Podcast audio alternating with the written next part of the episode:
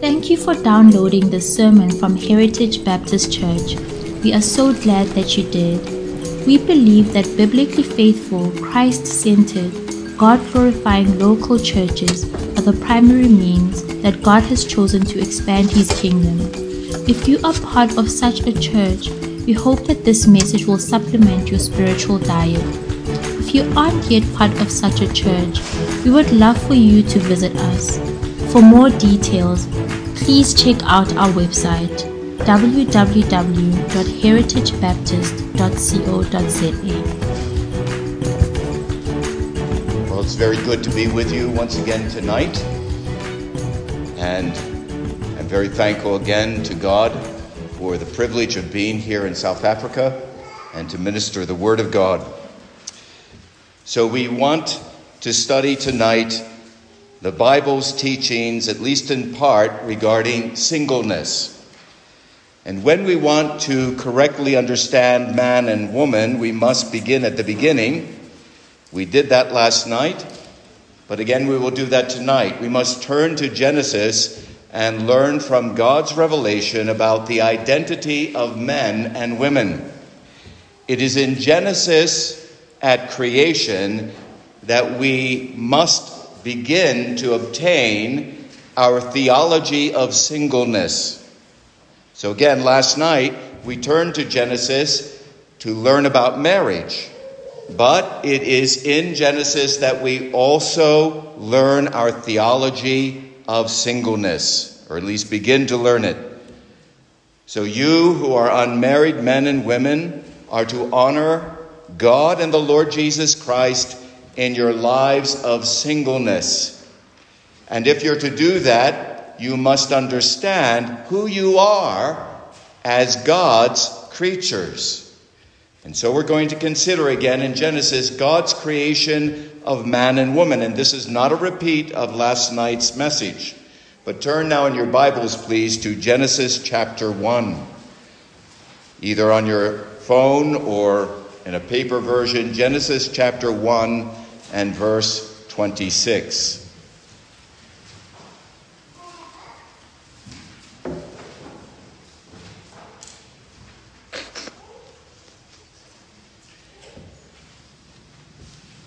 Genesis chapter 1, verse 26. And God said, Let us make man in our image, after our likeness, and let them have dominion over the fish of the sea, and over the birds of the heavens, and over the cattle, and over all the earth, and over every creeping thing that creeps upon the earth. And God created man in his own image. In the image of God created he him. Male and female created he them. And God blessed them, and God said unto them, Be fruitful and multiply, and replenish the earth, and subdue it, and have dominion over the fish of the sea, and over the birds of the heavens, and over every living thing that moves upon the earth. We'll stop our reading there, but now turn to Genesis 2 and verse 7. Genesis 2 and verse 7.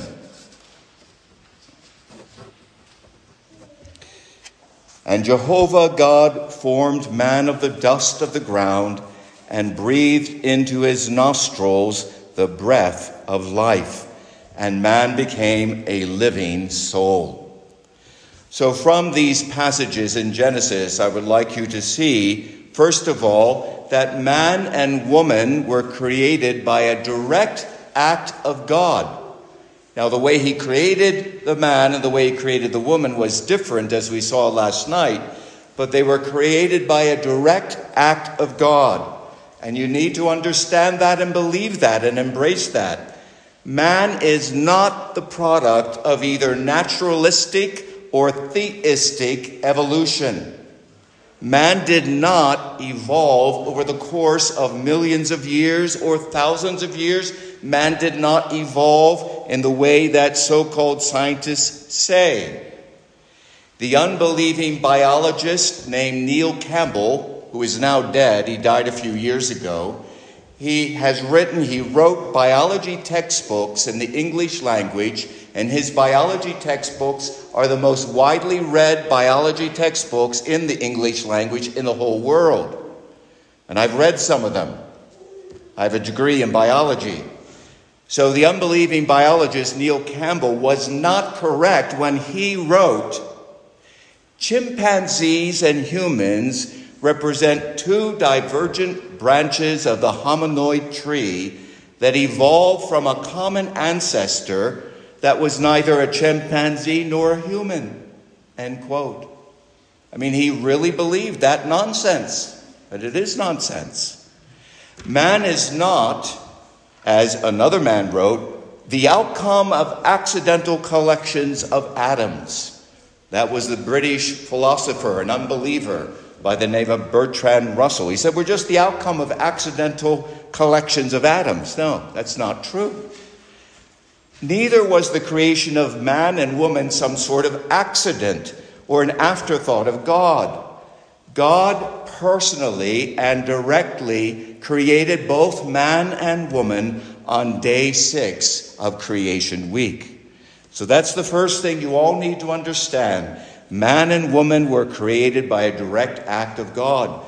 But secondly, man is the crowning work of God's creation. And first of all, this is revealed in the purposeful order of creation. Man was created at the culmination of God's activity of creation on day six. Man is not merely another animal. Rather, man occupies, and when I say man, I mean man and woman, man occupies a position of the highest significance in the created order.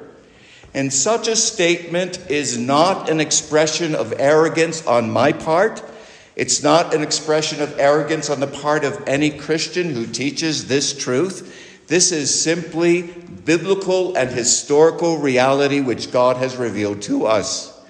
The fact that man is the crowning work of God's creation is intended by God not to make us proud and arrogant, but rather to humble us, even as David was humbled as he meditated upon this reality in Psalm 8. And I'd like you to turn to Psalm 8, and we'll read verses 3 through 5. Psalm 8.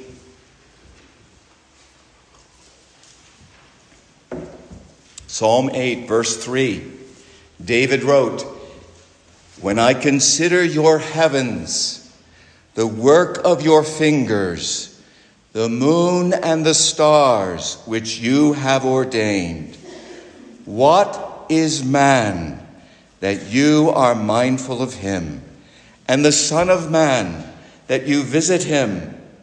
For you have made him, man, but little lower than God and crowned him with glory and honor. You see, there we stop our reading. As David thought upon the vastness of the heavens which God created, he was struck with awe, and then he was humbled as he considered the place which God gave man in the created order. Just think for a moment Tonight it's a cloudy night, but we've had some clear nights. You leave Johannesburg, you drive to whatever direction takes you out into the bush where you're away from all light pollution. And it's a totally cloudless night. And you stand there and you look up and you see blackness, but it's full of stars that God created and then you think about how small you are as a man or woman standing on this earth. And that is meant to produce in you an awe for God the Creator, and it is meant to humble you. So, though created as the crowning act of God's creation, yet you need to remember you are a creature and you are but dust. So, we need to follow David's example so, man is the crowning work of God's creation. It's revealed, first of all, in the purposeful order of creation. But secondly, the fact that man is the crowning work of God's creation, This is revealed by the words used in the Bible to signal man's creation. Go back to Genesis chapter 1. In Genesis 1, note the words that are used to signal the creation of man. They are different from the words used to signal the previous creative activity of God. Prior to man's creation, we read repeatedly, and God said, Let there be. You see that in Genesis 1, verses 3, 6, and 14. Or we read, Let the waters, or let the earth. Genesis 1, verses 9, 20, and 24. But with the creation of man, the pinnacle of God's creation, we read in Genesis 1:26, and God said, "Let us make man." It doesn't say, "Let there be man," but rather, "Let us, God, make man." This is a very different formula of words used by God here in Genesis and they are t- intended to alert us to the fact that something momentous was about to be created by the triune God. In solemnity, as the climax of God's creative work, God created man, his special creature. Thirdly, the fact that man is the crowning work of God's creation is revealed by the fact that man and man alone had the breath of life breathed into his nostrils. Look at Genesis chapter 2 and verse 7. Genesis 2 and verse 7. Jehovah God formed man of the dust of the ground and breathed into his nostrils the breath of life, and man became a living soul. The Hebrew word translated breath is only used of men. That Hebrew word is never used of animals throughout the entire Old Testament. With the gift of the breath of life, God gave more to man than the mere physical life principle, which he also gave to animals. They are living creatures, but they didn't get the breath breathed into them by God. So it's more than just living. God imparted to man through his gift of the breath of life capacities and privileges which clearly distinguish man from animals. Dear men and women, you did not evolve. You were created by God, and you were given this breath of life by God. And because man had the breath of life breathed into him, man has spiritual comprehension of God and of God's moral law. Turn now to Job chapter 32 and verse 8. Job 32 and verse 8.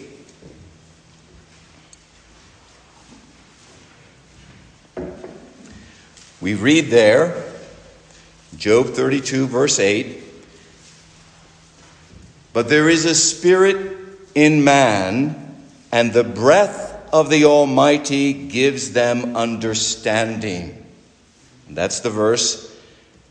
The breath of the Almighty gives them understanding.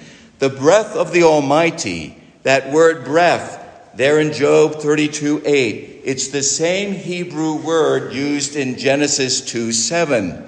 The breath of the Almighty gives understanding that is spiritual understanding, the ability to discern between good and evil. And consequently, men and women understand that God is their creator and judge, that God is their provider and sustainer.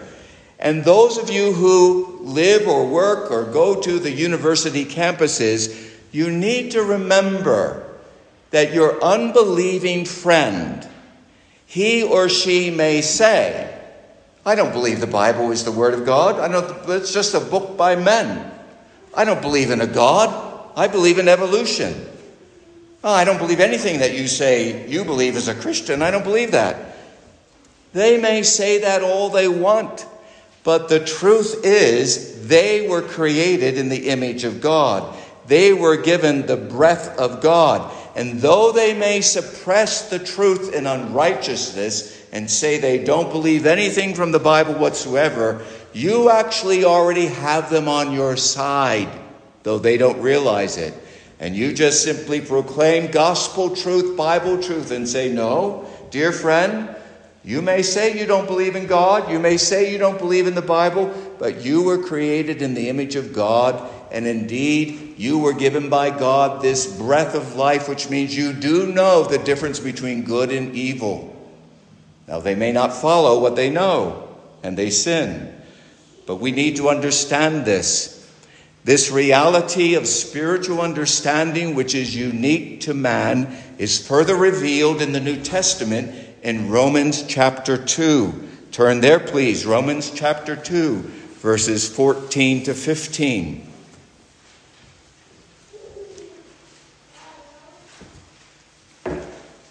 Romans chapter 2, verse 14. For when the Gentiles that have not the law, do by nature the things of the law, these, not having the law, are the law unto themselves, in that they show the work of the law written in their hearts, their conscience bearing witness with them, and their thoughts one with another, accusing or else excusing them. And there we stop our reading. You see, fallen men and women know the work of the law, show the work of the law written in their hearts. That is what the law of God requires of them, and by their acts all men show that they have knowledge of right and wrong. Man's conscience, that innate knowledge of God and his moral law, and the capacity to distinguish between moral right and moral wrong has been imparted to all by the breath of God. And it is true, as I've already said, conscience, because of sin, can wrongly instruct people. And that is why we must have the Bible, the Word of God, as our ultimate judge of what is right and wrong. But the point is that man is unique among all of God's creatures because God has breathed into man the breath of life, and thus man has a conscience. So, all of you single men and women here tonight, you need to remember these vital truths. Now, you might be thinking, where's this taking us? Well, how, how's this going to apply to me as a single man or woman? Just sit tight. Okay, so fourthly, the fact that man is the crowning work of God's creation is revealed by the fact that man was given dominion over the entire creation. Turn back to Genesis chapter 1 and verse 27. Genesis 1, verse 27. The fact that man is the crowning work of God's creation is revealed by the fact that man was given dominion over the entire creation. Genesis 1:27 And God created man in his own image in the image of God created he him, male and female created he them. And God blessed them, and God said unto them, Be fruitful and multiply, and replenish the earth, and subdue it, and have dominion over the fish of the sea, and over the birds of the heavens, and over every living thing that moves upon the earth. There we stop the reading. Notice from this passage that God created man and woman to be his vice regents in the earth. A vice regent is a person who exercises delegated power on behalf of a sovereign. So the sovereign in this case is God, God the King. And he has made man and woman vice regents here on this earth. He has given them delegated power. Kings of the earth do not choose second class citizens to be their vice regents. So if you have a king of a country here in uh, Africa and he wants to send a vice regent to another part of his land, he doesn't choose somebody who is a sloppy citizen. God didn't choose second class citizens to be his vice regents. God ordained man and woman. I find this is often overlooked by people when they read this passage in Genesis chapter 1. God ordained man and woman to be his vice regents over all his created order. He commanded man and woman to labor, to subdue, and rule his creation as his stewards. This was a privileged position and privileged responsibility which was not given to any other creature, and it highlights man's and woman's unique place in God's created order. And thus we also learn that this task of subduing and ruling the creation given to man and woman prior to the fall into sin is a good thing, a good work, not a burden. So we've seen man and woman were created by direct act of God. Man is the crowning work of God's creation for these reasons. But now, thirdly, man and man alone is an image bearer of God. Turn again, probably already there, to Genesis 1, verse 26 and verse 27. Genesis 1, verse 26. And God said, Let us make man in our image, after our likeness. And then verse 27 God created man in his own image. In the image of God created he him. Male and female created he them. We'll stop there, the reading of God's word. Notice again that both man and woman were created in the image of God. And being created in the image and likeness of God again proclaims to you this night the distinction and preeminence of man over all the other creatures. Their image bearing capacities, man and woman, their image bearing capacities had nothing to do with the married state. Are you following?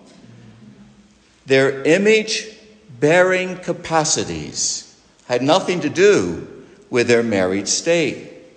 The man and the woman were image bearers of God as individual creatures made by God. So, what does that mean? God has no body, God is a spirit. What does it mean that man and woman were created in the image of God? Well, first of all, specifically, Adam and Eve imaged God in their beings. Adam and Eve imaged God in their beings. God, the Bible reveals, is personal. God is a communicating God. God, if I can use this phrase, is intellectual. God has holiness and righteousness. God, we're told in the Bible, has various emotions. God is love. God has wrath. Now, God's emotions are not like our emotions. But this is who God is in his being. And man and woman were created to image God to image God's being as personal, communicating, intellectual, emotive, holy, and righteous creatures. And that was the case before the fall into sin. At creation, their image bearing capacities accurately reflected God's being, although in a very limited, creaturely fashion. The image of God in man as communicator is seen by the fact that man and man alone has been given the capacity of rational speech, of communicating intellectually and personally and ethically with words. Animals do not communicate with rational speech. They were not made in the image of God. The image of God in man as a holy and righteous creature at creation before the fall is seen by the fact that man and woman before the fall they had a moral nature that was monitored by their conscience. The fall has changed much. But I just want you to understand men and women were created to image God accurately in their beings so that when others looked at them and their lives, they could see an accurate image of God, the Creator, not a distorted image. Now, it's all changed because of sin. We do not accurately image God as sinners. When we become born again believers in Jesus Christ, we begin to have that image restored more and more through the sanctification process of the Spirit of God. But again, sit tight, follow with me. So Adam and Eve image God in their being. Secondly, Adam and Eve image God in their activities.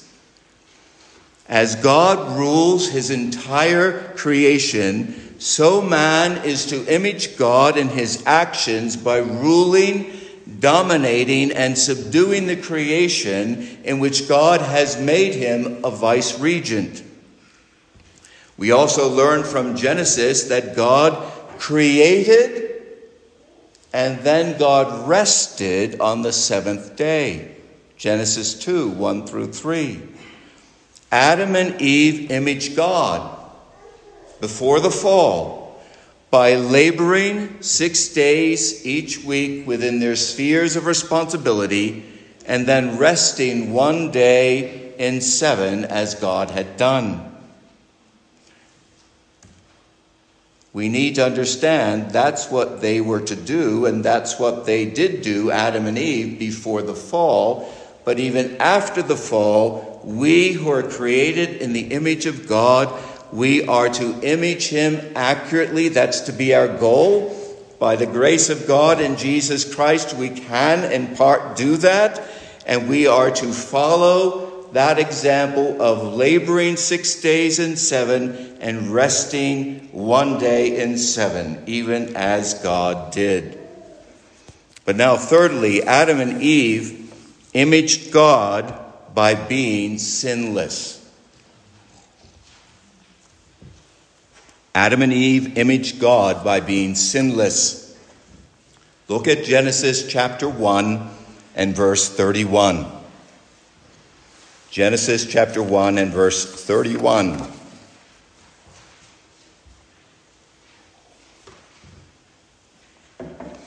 And God saw everything that he had made, and behold, it was very good. And there was evening and there was morning the sixth day. Everything that God created during the six days of the creation week was very good. Nothing was tainted by sin. There was nothing unclean, unrighteous, or evil. Adam and Eve were both created upright and sinless, and as such, they imaged God in their righteous and sinless beings. Again, the fall has changed all of that but through faith in Jesus Christ, the process of sanctification, the process of being restored to what we were originally intended to be at the creation, will indeed happen ultimately for every believer in Jesus Christ. At death, every true believer in Jesus Christ, the soul is separated from the body and instantly that soul is perfectly glorified. The body is put into the earth, but on the day of Christ's return, all of the dead shall rise, and the bodies of those who died in Christ will be raised, instantly glorified, reunited to their already glorified spirits, and as body spirit entities, they will once again be perfectly sinless in the presence of God. That's the ultimate goal, of course, of God's work of salvation. So God saw everything that he made, and behold, it was very good. So Adam and Eve were both created upright and sinless, and as such they image God in their righteous and sinless beings. So all of that I understand is a lot to make you think. But now I'd like to give you some practical lessons for unmarried men and women. First of all, in the light of all that we've seen tonight, you may not have caught this, but I hope you now catch it from what I'm saying. Your identity as an unmarried man, an unmarried woman, it's not, your identity is not bound up to your marital state. You were created by God. God is your creator. You are the crowning work of God's creative work as a man, as a woman. You were created in the image of God. Though that image has been marred because of the reality of the fall and because of your own sin, still you were made in the image of God. Your identity as an unmarried man, an unmarried woman, is bound first of all to these realities revealed in Scripture. You were created to have communion with the living God. The Bible teaches that God is independent of his creation. The Bible also teaches that God does not need man or woman or man's communion, woman's communion, and fellowship. The Bible teaches that God does not need you. God does not need me. Now, some people find that shocking but when you study the Bible, you will understand God didn't create man and woman because he needed them. I need food and water to live. I need friendships. I need my wife. And of course, spiritually, I need the Lord Jesus Christ. I have many needs. But God does not need anything because He is God. He doesn't need you or me. God is independent of his creation. And although that is entirely true, it is also true that God created man and woman so that man would serve and worship God with all of his heart, soul, mind, and strength. You were created by God to have fellowship and communion with God. You were created by God in order to love God with all of your heart, soul, mind, and strength. And this privilege of serving and worshiping God, again, is not connected to the marital state. It is rooted in the reality that each man and woman was created as individuals in the image of God. I am not a married Christian. Now, you see, I have a gold ring on my hand, so I'm married. I'm not a married Christian. I'm a Christian who is married. I'm not an American Christian. I'm a Christian who is an American. I'm not a white Christian. I'm a Christian who happens to have white skin. My identity is that I am a Christian because I believe in the Lord Jesus Christ as my only Savior for sin, from sin. So you need to understand your identity as a man, as a woman, if you are a Christian, a believer in Jesus Christ, your identity is not connected to being married, being South African, having black skin or white skin. Your identity as a Christian is that you are a Christian. It has no connection with whether you're married or not married. That's the most important reality. You must see that you are to be identified first and foremost as a Christian, man or woman, if you are a believer in Christ. But secondly, by way of a lesson, as a single man or woman, you have the privilege and responsibility to subdue the earth and to exercise dominion over the created order. As biblical Christians, we understand that this earth is not our final resting place. We do not believe that we can so change this world now with our powers and somehow transform it into a Garden of Eden once again, a sinless utopia. No, this is a fallen world which has been cursed because of man's sin. But nevertheless, men and women, including unmarried men and women, have the God given privilege and responsibility to exercise dominion over the earth. So if you're in the university or a university, in your academic studies, as well as in your other work, you can and should endeavor to fulfill this dominion mandate given to you by God. When you study history, you should be studying history as a Christian man or woman, understanding that, look, the more I understand of history, the more I am fulfilling my responsibility to understand God's world, or biology, or mathematics, or finance, or music, or engineering. In all of your academic studies, you need to remember I have been given by God this privilege to study, and as I study, I am in part fulfilling my God given responsibility and privilege to subdue the earth through my gaining of knowledge. And the same with whatever work you may do as a man or a woman. You can honor God in your work, remembering that as a Christian, I've been called upon by God to subdue the earth. Again, I'm not going to subdue it in a way that it will become a sinless utopia.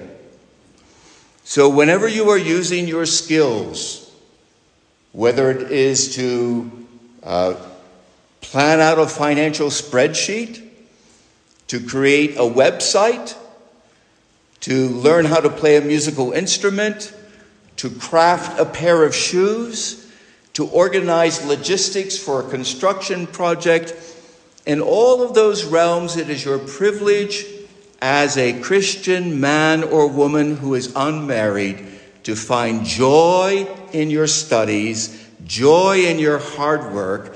You can glorify God. God, who took delight and satisfaction in all that He created, you can glorify God by taking joy and delight and satisfaction in your studies in the university and in whatever work endeavors you may embark on. You need to understand that. But thirdly, a third lesson.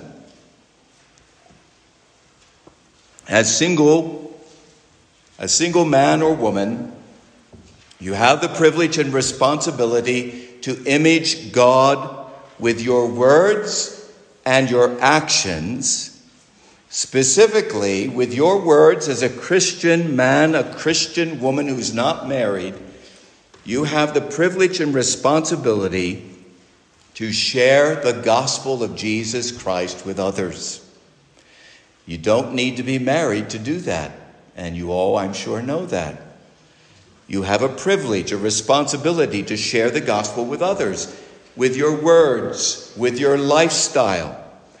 And that is an immense privilege which you have throughout your life, but especially now as unmarried men and women in the university.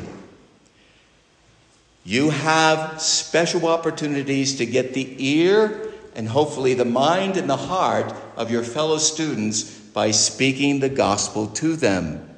And when you do that, you see you're doing what God would have you to do. The Lord sovereignly brought the gospel to me when I was in my last month of my last year of university. I was not raised in a Christian home. I was not raised in a Christian church. I went through four years of university as a pagan, an unconverted man, a rebel. But I didn't know it. I thought life was wonderful. And a Christian man at the university spoke to me the gospel. And by his words and his actions, you see, he brought that truth to me, and the Lord used it and delivered me from my sins.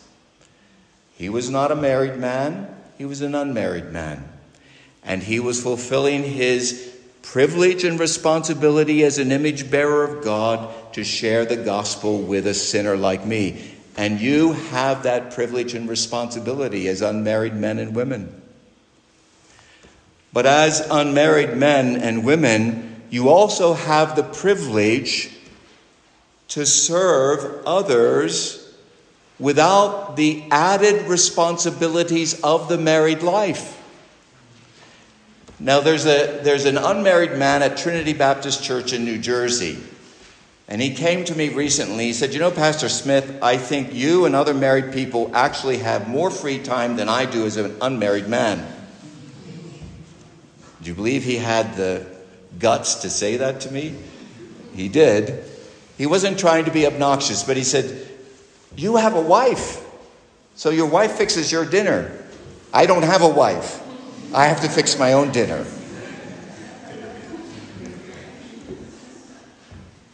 I said to him, I said, Well, look, brother, you live in an apartment and I have a home, so I have those responsibilities. You're unmarried, I have children, you don't have any children. I said, You're not thinking clearly. I don't think I persuaded him actually, but so, but seriously, I think you all understand. As unmarried men and women, you have the privilege to serve others without the responsibilities that are added to someone who is married. So, in the local church, if you're a member of this church or you attend this church, you need to use the eyes that God has given you and the ears that God has given you to look and to hear what are the needs in the church, in the fellowship, where I, as an unmarried man or woman, could help out. If you look, if you listen, you will probably see there are many ways that you can help others and serve in the church.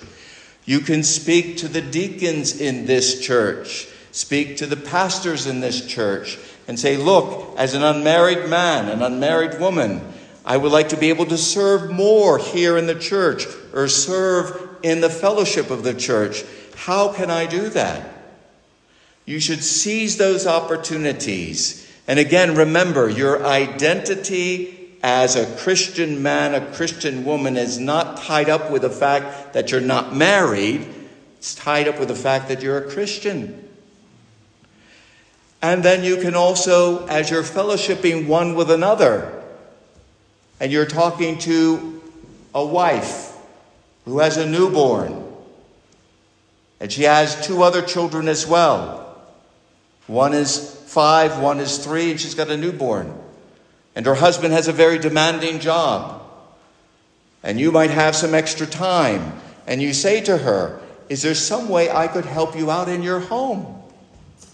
Maybe help with cooking, maybe help with cleaning, maybe give her a break by actually watching the two older children for a Saturday so that she has extra time at home to do other responsibilities. You need to use your eyes and ears, and you need to seek to find out ways that you can serve as an unmarried man or woman because you do have more time than those who are married. But this historical account, fourthly, this historical account of the entire creation reveals the grace of God which has been shown to all men and women, including men and women who are unmarried. If you are a Christian here this night, you have received the gift of life, not only biological life, because you're here and you're breathing, but if you are a genuine Christian, you have received this gracious gift of eternal life from God. And you need to worship God and be thankful to God for that reality. If you are a Christian here tonight, not married, you nevertheless have fellowship and communion with God as your Savior, as your Redeemer, as your Creator. And that is a matter of God's grace. You don't deserve that, but you have that. All of the good gifts that you have in your life food, water, the ability to hear music, the ability to sing the hymn that we sang tonight at the very outset of this service. Those are all good gifts that God has given to you, and you need to delight in those good gifts and see that they are gracious gifts from your God, Creator, and Savior. But especially, of course, if you are a Christian, you have the blessing of salvation from all your sins. And your salvation is also all of grace, from start to finish, from beginning to end. If you are a genuine Christian, your salvation and forgiveness of sins is all a matter of undeserved favor from God the Creator, God the Savior in Jesus Christ. So, dear Christian men and women, you who are unmarried, be thankful to God for all of his blessings. And also remember, Jesus said on one occasion, In heaven they neither marry nor are given in marriage. In heaven, they neither marry nor are given in marriage. I don't fully understand that, but your identity should not be wrapped up with the fact that you're married or not married, but wrapped up with the fact that you are in union with Jesus Christ, the Savior of sinners. And you can, in that identity, live and serve Him here on this earth. So I'm going to close with some words from a hymn. And I hope these words from this hymn will come to your heart. I'm not going to sing it for you, don't worry about that. And I have no idea whether you would know this hymn or not. Father, I know that all my life is portioned out for me. The changes that are sure to come, I do not fear to see. I ask thee for a present mind intent on pleasing thee.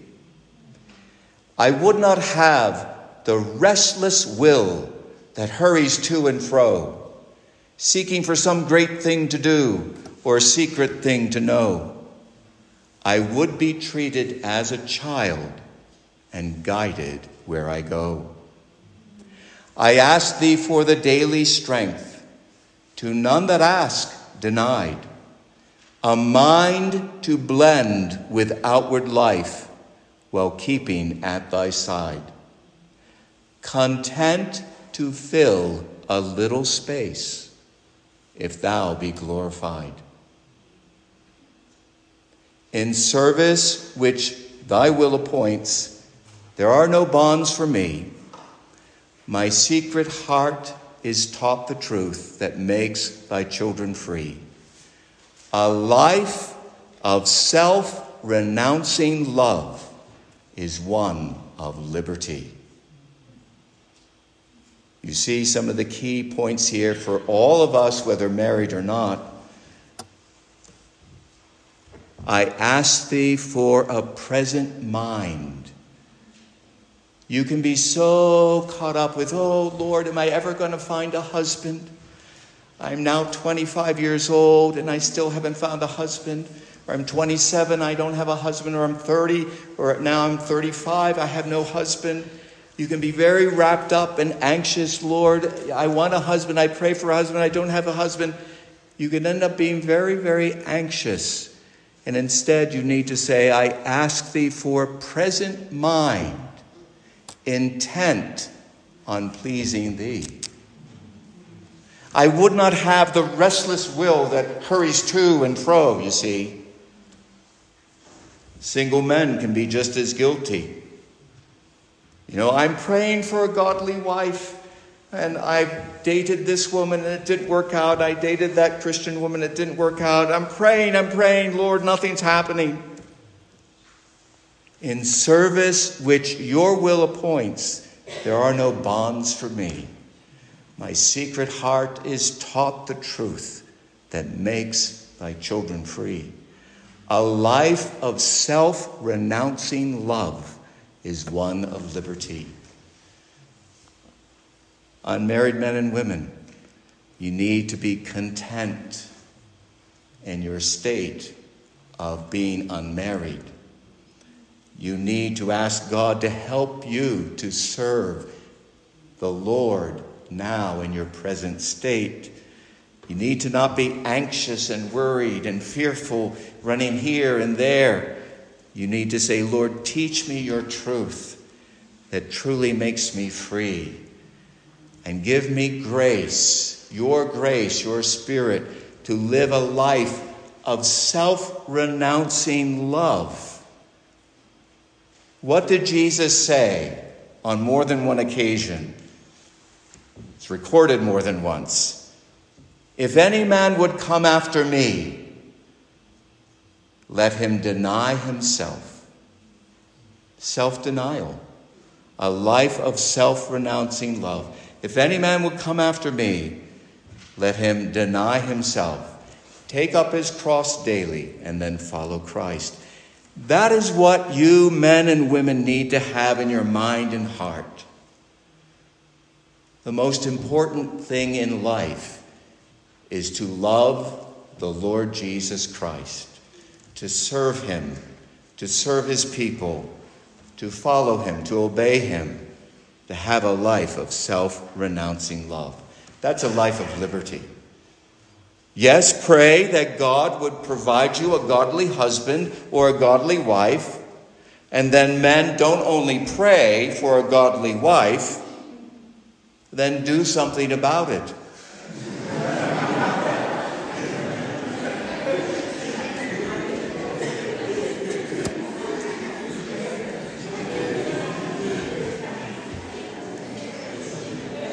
I can tell by the laughter that you have the same problem here, Pastor Lalo.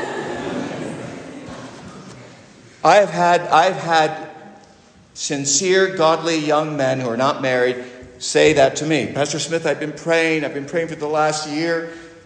Well, what have you done practically? They don't, they don't even try to talk to some of the women. I, I'm not talking about flirting. You know, I'm not talking about sinful things. And then in some cases, and now I'm going to be very honest. Well, I was honest before but with the men. You need to ask your pastors or mature married men in the church what, what can you see in my life that I should endeavor by God's grace to change? Sometimes it's something practical where the young man, or maybe not so young, he dresses like a slob. I, am not making these things up from my own experience. He dresses like a slob. Well, no, no lady's going to be interested if you look like a slob.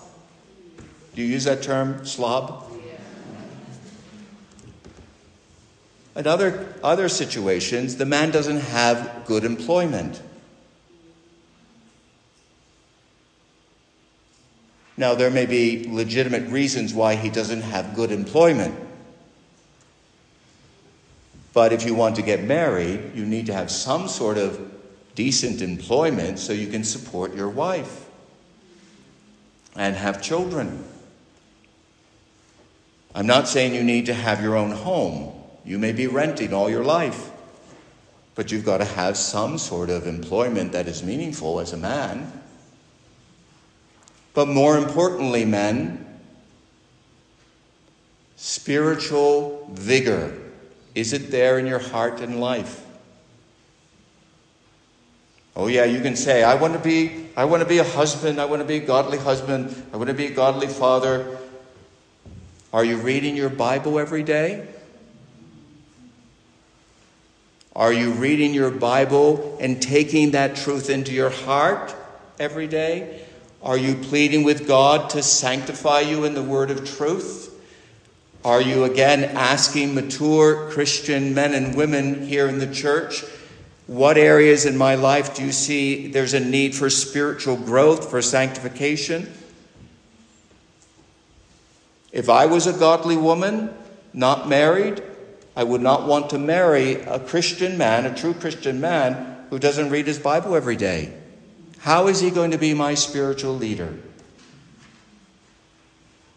You make time for Facebook, for Twitter, for Instagram, for social media.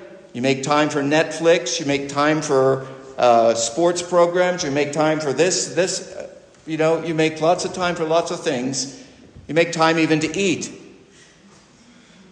and you make no time to read the Word of God every day. You need to be reading the Word of God every day, and not just five minutes. Well, I, I, don't know that I could do more than 15 or 20. Well, start off at least with 15 minutes each day. But really, if you look at the way you spend time each day, you will find you waste a lot of time. You want to be married? Unmarried men? You have a lot to deal with before God. Unmarried women.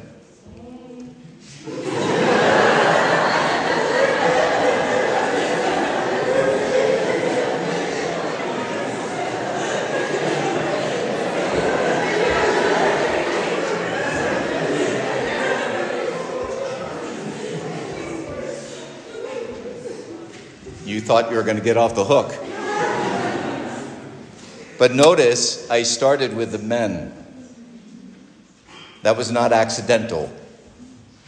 I have found in marriage problems, the majority of the times when there's marriage problems, the problem is with the husband. It's not that the woman, the wife, has done no sin or no wrong, but the man is not leading in the home, in the marriage. Usually that's the case.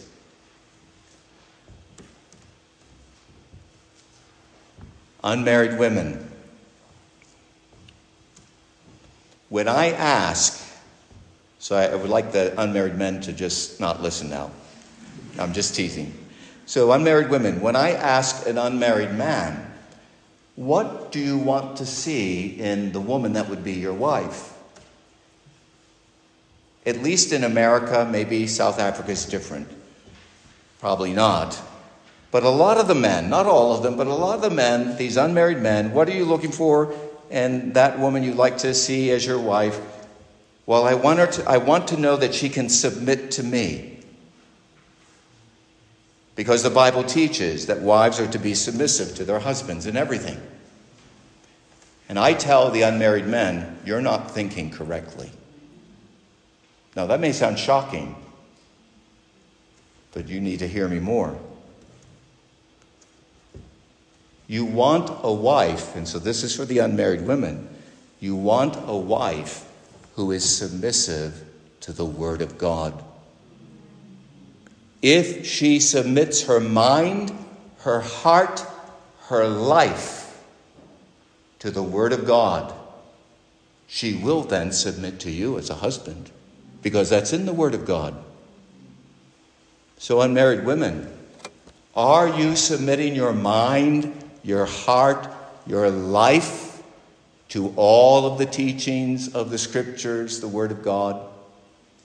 Or do you find certain portions in the Bible, like submitting to a husband, internally you just don't like that?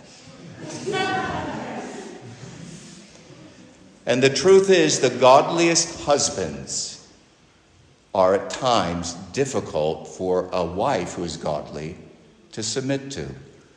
Because the godliest of husbands still have much in the way of remaining sin. And they can at times be wrongly demanding, they can at times sin. But God requires a wife to submit to her husband in everything, sin accepted. And so, unmarried women, are you submitting your mind, your heart, your will, your life to the teaching of all of the scriptures? Because if you are, you will then gladly submit to your husband. And true submission, dear women, sometimes internally you are fighting, but externally you are submitting. And that's, that's a good thing. But what you should really be praying for, now that you are still unmarried, Lord, help me to submit to your word in every area of my life from a heart that is cheerfully submitting, willingly submitting, wholeheartedly submitting. That's what you want to pray for. I want not just an internal kind of resistance, but external submission. No, wholehearted, willing, cheerful submission. So, unmarried men, your primary responsibility, and I believe we get to this in subsequent messages I, my memory is correct. But your primary responsibility once you are married is to love your wife as Christ loves the church. And you know that. If you're a Christian, you know that from the Bible. You know that's your responsibility, your primary responsibility. When you get married, you are to love your wife as Christ loves the church. Do you presently show love to other Christians in the church? Do you show self denying love to other Christians in the church? Doesn't matter whether it's a man or woman, married or not. I'm asking you, are you showing love from your heart, with your words, with your life to others here in the church? Or is your life all about you? It's all about me. It's what I want, what I like, what I don't like, what I don't want. It's all about me. That's a very self centered life. That's not a life of loving others as Christ loves his church. When you put this gold ring, or whatever color it might be that's traditional in South Africa, I know not, but when you put this ring on your finger, it's not like the light switch. You know, you flip the light switch up, the light goes on. You flip the light switch down, the light goes off. You put this ring on your finger on your wedding day, that doesn't mean I'm now changed.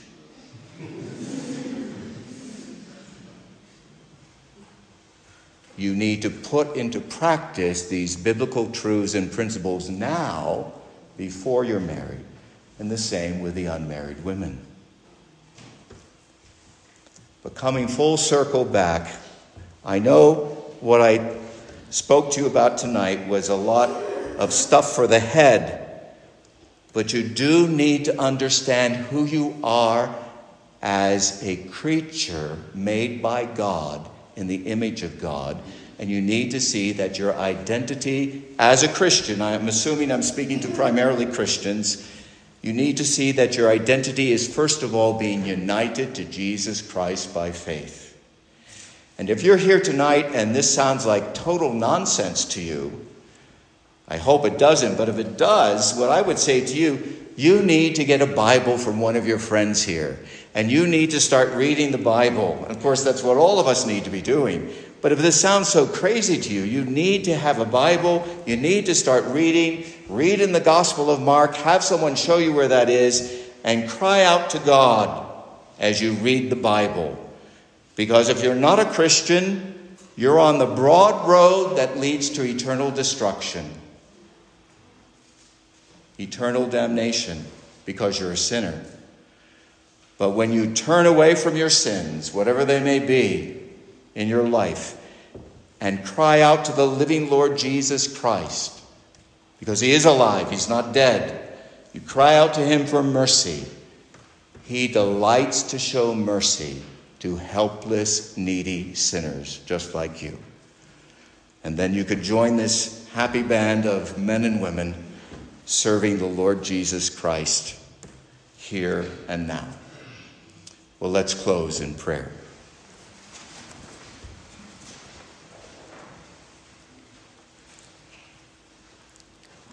Lord our God, we ask that you would please take your truth and write it upon our minds and hearts, and use your truth to sanctify each and every one of us, that we would be more like Jesus Christ. We pray that you would increase and deepen our love for your word, increase and deepen our love for the Lord Jesus Christ, increase and deepen our love for one another. And Lord, we do pray that you would provide husbands and wives for those who are unmarried, and for those who may never be married, that they would not be discontent, but would understand that they can indeed glorify you and find joy in serving you and serving others, even as an unmarried man and unmarried woman. We pray, our God, that we would all understand that to be unmarried is not to be a second class citizen to be united to Jesus Christ by faith, indeed, is to be a citizen of heaven. So we pray that your truth would indeed permeate our minds and hearts and lives, and that we would live in the light of your truth. We ask for these mercies in Jesus' name. Amen.